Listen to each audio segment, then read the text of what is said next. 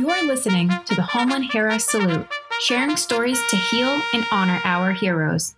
This podcast is brought to you by the Homeland Heroes Foundation and produced by DerryCam. Today's episode is sponsored by Elliot Health System, providing quality, compassionate care to our community for over 130 years. This podcast sometimes deals with mature content that may not be suitable for a younger audience and could be triggering for some individuals. Discretion is advised. The views expressed by our guests and others are solely their own. No views expressed in this podcast represent any of the uniformed services, the Homeland Heroes Foundation, DerryCam, or any other organization. Hi, everyone, and welcome to the Homeland Heroes Salute. My name is Alyssa. To hear the first part and go back now and listen to our previous episode. So, can you tell us uh, some more about your combat experience? Um, maybe. So you you were in Saudi Arabia. Yeah, that's really not even 20s. that really wasn't even really any combat. That was Yeah. just patching up planes and sending them out. Yeah. Combat experience came with no slack, my unit that I was with in the army. Okay, Um, and that's later in life. yeah, that was that was well. I went back in at 39, so I deployed roughly a year later. So I'd have been roughly a little little over 40 years old at the time. Okay. And uh, so we I deployed to uh, Kunar Province, Afghanistan, which is on the eastern border of Afghanistan, Okay. right with Pakistan. Mhm. And our unit's mission was to patrol the borders between Pakistan and, and Afghanistan. A lot of insurgents would come over from Pakistan. Sure. And so we had that whole area in, in the Kunar province that we maintained a supply route um, up and down that eastern area of the where the Kunar River flows. Um, my my my first experience um, with that was when I really hadn't left yet. Um, Mhm. I had to have some ankle surgery to repair some issues with my ankle so that I could have full function and be able to run and do what I needed to do. Sure. Um, roughly, trying to think, we deployed in April. Yeah, it would have been June. So was that three months roughly? Mhm. Um, a group of guys that I knew um, were on a mission, and they were in an up armored Humvee rather than an actual full blown. Um, our full blown uh, up armored vehicles that we used over there, which are MaxxPros and M-ATVs. Um, they were in an up armored Humvee and they hit an IED. Mhm. And I, still being back in the States, number one, I instantly felt guilty because I was not there. Yeah. Even though I wasn't an infantry guy, those guys were in the unit. I trained with those guys for two years, you know, almost two years, year and a half. And I should have been there, but because of my issues with my ankle, I couldn't. Mhm. So number one, I couldn't be there. Number two, um, attending the the funeral service after you know they brought guys back home, and several of them went to their home states. Mhm. But uh, First Sergeant Barton, uh, he was um, he was an infantry guy, and we always joked because I'm not infantry, but so we'd always joke. He'd call me a pogue, but he knew that I was there sincerely, and I was trying to do my best for in whatever situation. Yeah. I was actually attached to his company Mhm. um, during all of our training exercises. And so I, I, I didn't like, I didn't know him personally, but I knew that he was a good leader, and I knew that he realized that we were there to do a job, and we were there to support them and get them home safe, no matter what it was. And if I had to pick up a rifle to shoot back, I was going to do. it. He knew that I, he knew that if it came down to it, I would have his back just like he had mine Yeah. because in the recovery scenarios that we did, um, you know, we're in a hostile area, a vehicle gets overturned, blown up, whatever the case is. It was my job to go in and get that out of the way so that we could continue the mission. Mhm. And so a lot of times you're doing those things. In fact, I did a lot of times in country. I'm I'm doing that job and I'm getting shot at Yeah. and I'm trusting those guys to have my back. Sure. So when he came home in a casket instead of home to his family, it hit me pretty hard. Yeah. I didn't, I didn't, I haven't talked a lot about it. Um, Well, thank you for sharing that today. yeah, it was. So that hit me pretty hard. That was the first. I mean, even though I wasn't there, that was. That was kind of like. I don't know. I don't. I don't know how to really put that into words. Yeah, it's Um, heavy. Yeah, that wasn't the first one though. Unfortunately, hmm you know, I had another one that I hadn't deployed yet. I had another one where um, Staff Sergeant Shaw, he and I, he was on rear D for a certain period of time, waiting for his youngest, now his only his last child, to be born, and so he and I would do certain details together. And that dude was he was a he's a riot. He always had a knack of making people laugh Really. always had a knack. Just just joking around, cutting up, just an all around good guy. Mhm. And uh, his last child was born, and about a week later, he deployed. Wow. Um, maybe a little over a week after that, maybe a week and a half.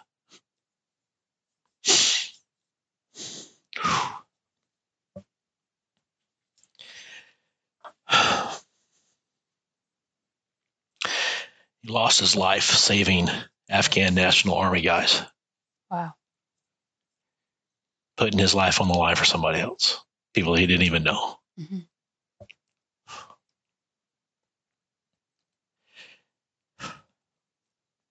So that was that was another one, and uh,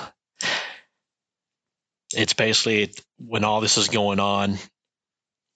You know, I'm I'm grieving for them. I'm grieving for the loss that their families had, Yeah. and at the same time, in the back of my mind, because I have a wife and kids, I'm thinking, "You're going. That could be you." Yeah. So it was very sobering. Yeah. That's a good way to put it. Very sobering. Yeah. Yeah, we lost 18 guys in the deployment that we had. Wow. I say 18. It, it's 18, 17 guys, one one female who was an MP. Wow. Yeah. Yeah. So that that's probably the the first experience, hmm and uh, put a little fear in me. Sure. but when I finally got over and I got in country, um, I was at uh, Forward Operating Base Joyce, and I was there for about a month, Mhm. and I was I was going stir crazy because it was that shop mentality, hmm and I I didn't thrive very well in that. I didn't thrive very well in that environment when I was in the Air Force, and I finally went to my uh, I went to my senior NCO, and I went to my uh, um, chief and requested to be sent to an outpost. So what does what does that entail? Um, it just I just went to him. I said, "Listen, I'm I I need to be out of this. I need to go to an outpost. I need to go help there. I need to do whatever I need to do to get things done there." I said, "I I functioned better when I was on the flight line in the Air Force. Yeah. I think better on my feet. I I it's just mentally better for me." Yeah. And so they said, "All right, well, we're shorthanded up at Monti, Cop Monti." Combat Outpost Monti. I'm like, all right, I don't know where that is, but okay. So um, they sent me to Cop Monti, and uh, kind of interesting. I got there and uh, unloaded on the LZ, which is called it's the landing zone. Mhm. Unloaded there, pulled all my stuff up, went to the the head the headquarters there at the cop, did the end processing thing real quick, and then so go find a place to bunk. Your your guys for mechanics are over in this area, so I had to go find them. And um, as I'm looking, as I'm trying to find them, um, I kind of walk past the motor pool, what they consider motor pool, where where we would take care of making sure all the vehicles are running and up to speed, so those guys can do what they need to do. And uh, just maybe a couple of months prior to, uh, they had hit, they had been hit, Okay. had been attacked. Um, across from the motor pool where where some three barracks were. Those barracks were destroyed and burned to the ground. Wow. And um, I actually escorted one of the guys that were killed in that, Anthony Simmons. I escorted him from Dover, Delaware to his home in Tallahassee for his interment. And uh, another sobering moment. Yeah. Yeah. That that Anthony Simmons and his brother, his brother was in our unit too. His brother's name was Nick.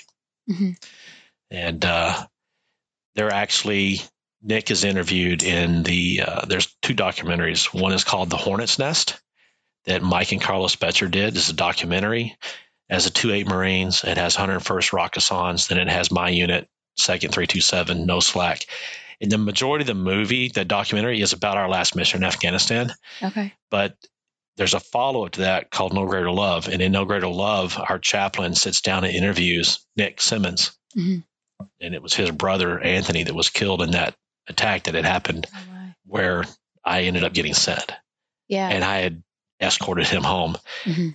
It's uh, it's amazing the thread and how things are woven together throughout throughout your life and that was Yeah. one of them.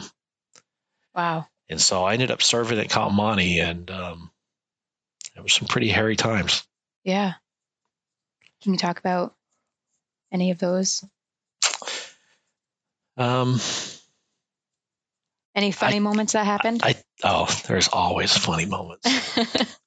you're you're you're attached to an infantry unit with a bunch of guys who are facing death on a daily basis while they're deployed, whether it be by improvised explosive device (IED) or a um, suicide bomber, yeah. or you know mortar rounds coming in, small arms fire. So it's it's a con- and we were regularly attacked Yeah. regularly attacked. They would shoot rockets at us. They would Oh shoot recoilless round, uh, recoilless rifles, small arms fire, mortar rounds. Mhm. It's it gets to the point where you first get there and you're like, oh, mortar attack. So you run for cover and you get into the bunkers. After about I don't know two, maybe three, yep, they're attacking us again. Some guys don't even roll out of bed. Oh my God. You just try to get some sleep. Yeah. or you or if you're on duty you head down to the lz jump in a gun truck protect the perimeters Yeah. Stuff like that. But there's always they're always we always cutting up doing stuff hmm playing pranks on each other. I mean i i don't remember any particular ones. I just know that it was constant just i mean oh i i do have one. So part of the maintenance um, there are certain things that the driver and the crew of the truck have to do and then there's things the mechanics do. The, me- the things the mechanics do are typically a little more in depth. Yeah. we're usually assisting. We're doing inspections and we're assisting the drivers in certain things. And one of the things was um, like we had washer fluid and you wouldn't think anything of this but this washer fluid happened to be flammable. And there was some that was out of date. Oh no. and so we were burning some trash and stuff, and it was only just com- combustibles like paper and cardboard and stuff like that. Mhm. We didn't typically throw anything else in there. But one of the uh, one of the infantry guys, flammable. I don't believe that. I said, "There's your barrel burning. Throw it over there and watch." He didn't believe me. Throws it Leave you over- after. throws it over there and kind of starts bubbling and stuff, and then all of a sudden. Oh my God. No more eyebrows. That actually happened to one of our mechanics because he didn't believe it either. But yeah, just kind of funny stuff sometimes. Uh, Either that or you uh, create a, a an MRE bomb where you take the the burner, the the heat heating element from an MRE because it's use water to to Mhm. that it's the chemical reaction with water that creates the heat. And so you take this p- package, you rip it open, you take that heating pad that's usually in it, and you pour a little water in it, and then you roll that up and seal it, and you just throw it over behind something. And the the MRE is y- your meal. Yeah. So Okay. this is the heating part of it. Okay. So you can eat the meal without it being heated. it wasn't necessarily great, but you could do it. And so you throw that over in the side and just walk away. Next thing you know, it, I mean, it would be a pretty loud, pretty loud explosion. oh my gosh. Yeah. In the cool times, we'd actually uh, we'd get with uh, the the uh, chow hall and do a special order and order up like steaks or hot links or something. Then we would just make our own cookout certain parts time. Yeah. There's a lot of camaraderie. Camaraderie. huge amount of camaraderie. And like I said, even though I was a pogue person other than a grunt, that's that's what a pogue is. and I always got always got crap for it. They always included us, which was cool. Awesome. That's that's really good to hear. I still I still get called a pogue, but you know, it is what it is. it's with it. love now. it, it is kind of a little more love. I mean, I there's a lot of guys that probably I don't know. I can't speak for anybody else. Mhm. I know that uh, where I was at, um, I didn't like sitting back letting someone else do something that I wasn't willing to do myself. Yeah. And so there are a lot of times we would get hit. I'd run down to the mortar pit and I'd help the guys hang mortars and return fire, Yeah. or I'd jump in a gun truck and I'd return fire that way or drive the gun truck to where it needed to be and make sure the ammo was fed um, just different things like that yeah. It's good. Uh, good mindset to have, I suppose. yeah i didn't like sitting there and not w- wondering if it, i was going to be next and not be able to do anything about it Yeah. i didn't that was that didn't sit well with my mindset at all Absolutely. Um. So, is there anything you miss about that time? i miss the camaraderie Yeah. i don't miss the bs Sure.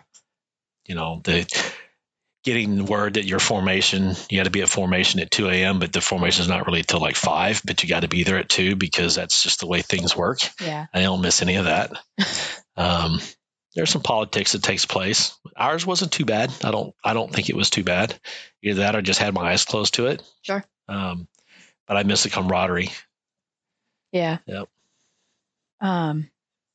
While so, how long were you stationed um, overseas for? so our unit was there for one year Okay. I was there for, I think it was nine months. mm-hmm. And I, it's because I deployed late because of the surgery that I had on my ankle. Sure. Um, the prior, the prior deployments they had uh, with no slack, uh, they were 15 months in Iraq. Okay. I had gotten to Fort Campbell just after they had returned from Iraq, a 15 month deployment from Iraq. Okay. And that they lost quite a few guys in that one too. I didn't know any of those guys, but I understand. Yeah. absolutely. Yeah. Um. Any special events that you missed back home while you were out? Um, Christmas, Mhm. Thanksgiving, um, missed birthdays. Yeah. Um, the, the basic stuff like that. Um, I was fortunate due to my surgery that I was able to take my oldest son to Junior Olympics two years in a row Wow. it happened just so happened that right before I was to deploy, he qualified. I drove him down. Oh wow. I either drove him to I can't remember the order. It was either Virginia Beach and then New Orleans, or New Orleans and Virginia Beach. I don't remember. So he could compete in the Junior Olympics. Yeah. What sport? Track. He is uh the first year he did steeplechase, Okay.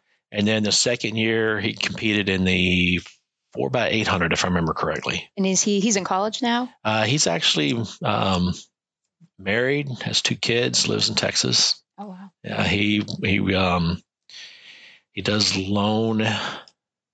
I can't remember exactly what it is. Does something with loans and such for a credit union Mhm. in Texas. Now you, you have three other children, correct? I have technically four other children. oh, oh, five altogether. Yeah. Okay. yeah. All right. Um. So, can you share like how old they are? Like what so are they doing? So, the oldest, Ashley's 30. She turned her 30 this last April. She lives in uh, Dallas, has two children. Uh, she just separ- She just celebrated her wedding anniversary on the first oh wow. Two days ago. Awesome. Um, and then I have my son Rhett, who lives in, in Ennis, Texas, outside of Ennis, Texas. He's been married. He got married at 17. Oh my gosh. Yeah, I actually performed the ceremony. Wow. Yeah, it was. I knew that they that they were meant to be together, and Yeah. they're a really good team. Yeah. So he has two children. Um, I don't I don't get to talk to him very much. Sure. Um, and then I have another son, Garrett, who will be trying to think 24 Only 24 in January. Okay. It's hard to keep that straight. Um, he's actually in the Air Force right now at Seymour Johnson Air Force Base. I was going to ask if any any Yeah. of your children have followed you. Yep. He's at Seymour Johnson Air Force Base in North Carolina. Uh, and then I have a daughter, McKenna, who will be 21 in March. She's at University of Southern Maine. Oh, awesome. And then I'm I have- so familiar Okay. with that campus. yeah. So I have another daughter, Kirsten, who will be 20 next August. Mhm. If I remember right. Yes, 20 next August. She was born in, uh, she was born in 2000. okay. Uh, she's at US, USM also. Cool. Yeah. So they both go to school there. She transferred there this, this, o- over the summer. Yeah. What are they studying? Um, Kirsten is studying um, American Sign Language. Oh, wow. I, I don't remember exactly what the degree path is, Sure. but she's doing sign language stuff. Cool. And then uh, McKenna is kind of like was looking at education, was looking at physical therapy, and now I think she's probably going to go radiology. So she may withdraw and go over to the um, was it Southern Maine Community College Yep. for the radiology yeah. program. Awesome. Yeah. Cool. So your middle child followed you into the military. Yeah.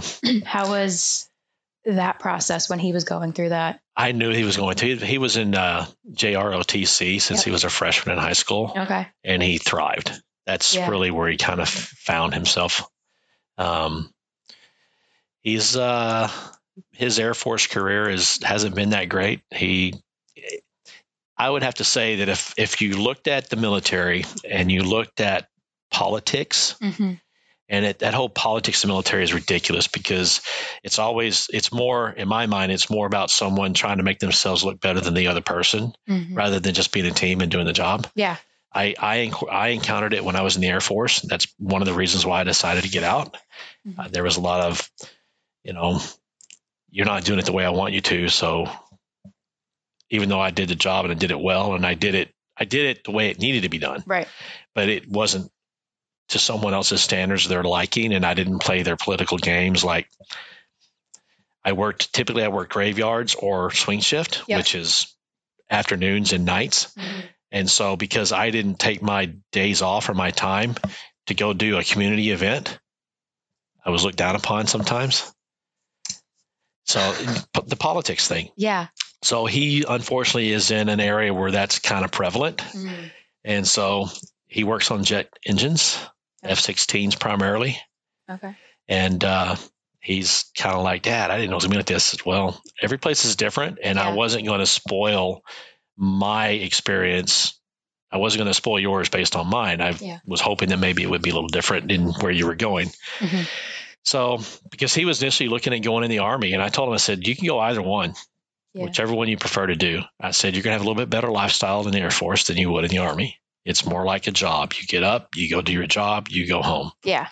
Whereas in the Army, we would be there sometimes as early as three or four in the morning, and sometimes we're there as late as seven, eight at night. Mm-hmm. So it's a little different, different uh, environment. Yeah. So he chose Air Force, and unfortunately, it hasn't been that great for him. I don't think he regrets it. I just think he wishes it would be better. and it's a shame that- Well, it's a shame. You have, instead of, a lot of times promotions are based on gaining certain knowledge and passing certain tests, and you have no leadership qualities whatsoever. Mhm.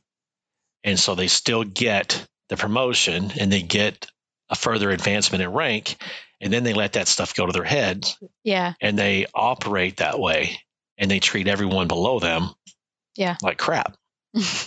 and it's I've never led that way. Even in my even when I was younger, I when I played on any teams or anything like that, uh, I, it was just I don't know. The I- there are people that are that way, and it's just Yeah. ridiculous. I mean, you see it every day in the corporate world too. Yeah. Oh, yeah. Yeah. I'm, I work in marketing, and there's a, a couple people Yeah, that um, I've noticed through the through the last few years of my kind of career has been uh, they they get that title or that pay raise or whatever it is, Yeah. and they think that their shit doesn't stink. Exactly right. exactly right. And it- and it happens- It happens in the military too. It happens. Yeah. It happens in all branches, but I think it happens a little more in the Air Force from from experience than than, Yeah. than with the Army. You know, I think one of the things that stuck out in my mind because it was uh, it was kind of how I had already already had been living my life. Mhm. I I led by example. Even even when I wasn't in, I started having kids or I was working with young adults or youth or whatever. It's youth are pretty uh pretty savvy. They can tell when someone's BSing them. Yeah. They can tell when you're talking a good game, but you can't walk the walk typically. Yeah. And so I used to work with youth. And so my whole mindset was like, I'm going to lead by example. Mm-hmm. I may not always be right, but I will lead by example. Yeah. And if I'm wrong, I'll admit it. Yeah. And so that's how I pretty much had lived my life, even for my kids. Um, you know, there were times where I reacted certain ways with my kids, and later on found out that how I reacted was not the way it needed to be, and it was not in line. And so I'd go back and apologize. Yeah. You know, that that shows coming I, i'm very close with my dad so and and he's kind of been that way so i know coming from like a, a child's perspective that there's a lot of respect that we have for our parents when they Yeah. act like that so yeah, I think too many parents are afraid to talk about their failures and their mistakes. yeah and they try and cover them up and then they don't they they go they they do the don't do this don't do that thing to the Mhm. kids and the kids like but you did it Yeah. and you don't really as a parent they don't really want to go into that because to them it's embarrassing hmm well yeah it is embarrassing but sometimes your kid needs to hear what's going on and Yeah. why you chose that way and why it was a bad decision you're human too exactly right so and so that's the thing. I felt like the leadership in the Army was superior to the leadership I had in the Air Force. And I think that's what my son's experiencing as well. yeah Um, you know, people get rank and then they think because they have rank, they can tell people what to do hmm instead of being a team player and lead by example. yeah now growing up with your, your children growing up did you share with them some of these stories of um, uh, from your experiences um, throughout all of it or Some. Yeah. I I I haven't shared everything from I think the most prominent experience I had was while I was in the army. Okay. I really I, that's it was a lot more physically demanding. It was a lot more emotionally and mentally challenging. Mhm. Even I mean they say Air Force is more mentally challenging. Um, it takes a lot to serve in a combat zone Mhm. knowing that you're going to continually get attacked, yeah still do your job, and and not break down. Yeah. in my opinion. Sure. Um, so you know, I've I've shared a few things. I haven't shared probably as much as I probably should have, and I. It's weird. I think for me, the environment has to be right. Yeah. To where it's easier for me to talk uh, about those things when I'm talking with another vet who's been through those things yeah or something very similar. Like I can talk to a Vietnam vet and I know that a lot of the things that they faced are very similar to what we faced in Mhm. Afghanistan. You know, having a uniformless army. Like you had a uniform army, but at the same time, there were there were other sides that in the Vietnam where they'd walk through into a village and one day everything's all friendly, everything's good. They come back the next day and they're getting attacked. The same thing happened in Afghanistan. Mhm.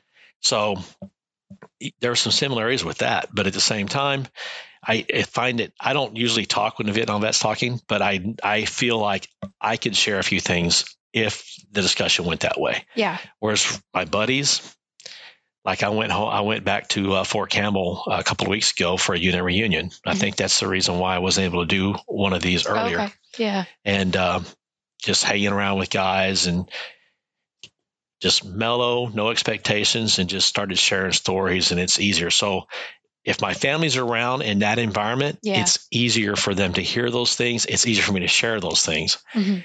I don't typically just share them. well i appreciate you coming here today and sharing them Well, it's like I said, I when I we talked before is you know if if I can share something and it, Yeah. it hits home and relates to some you know someone else can relate to it, hopefully hopefully it'll help them. yeah It can be a very therapeutic process. I, I agree. For part three, tune into the next episode of the Homeland Heroes Salute. This podcast is brought to you by the Homeland Heroes Foundation, an organization dedicated to the reacclimation support of active duty service members, veterans, and their families in their time of need.